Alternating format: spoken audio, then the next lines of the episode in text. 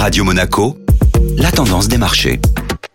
Radio Monaco, la tendance des marchés avec Société Générale Private Banking. Bonjour Anna Ranou. Bonjour Benjamin. Journée morose hier pour les marchés financiers européens. Dans un contexte persistant de tensions sur les taux et de la crainte de l'escalade du conflit au Proche-Orient, les principales bourses européennes ont terminé la journée dans le rouge. L'indice parisien était en baisse de 0,64% à 6921 points et l'Eurostock 50 perdait quant à lui 0,38% à 4090 points. À la clôture du marché parisien aux États-Unis, les investisseurs restaient prudents dans l'attente notamment du discours du président de la Réserve fédérale, attendant des potentielles indications sur les décisions à venir sur la politique monétaire. La saison des résultats se poursuit avec plusieurs publications hier. Portée par des prévisions de revenus en hausse, Pernod Ricard réalise la meilleure performance du CAC 40 en gagnant 4,76%. Déception par contre pour le constructeur automobile Renault qui a fini la journée en repli de 7,33% suite à la publication de ses résultats, impactés notamment par les effets de change.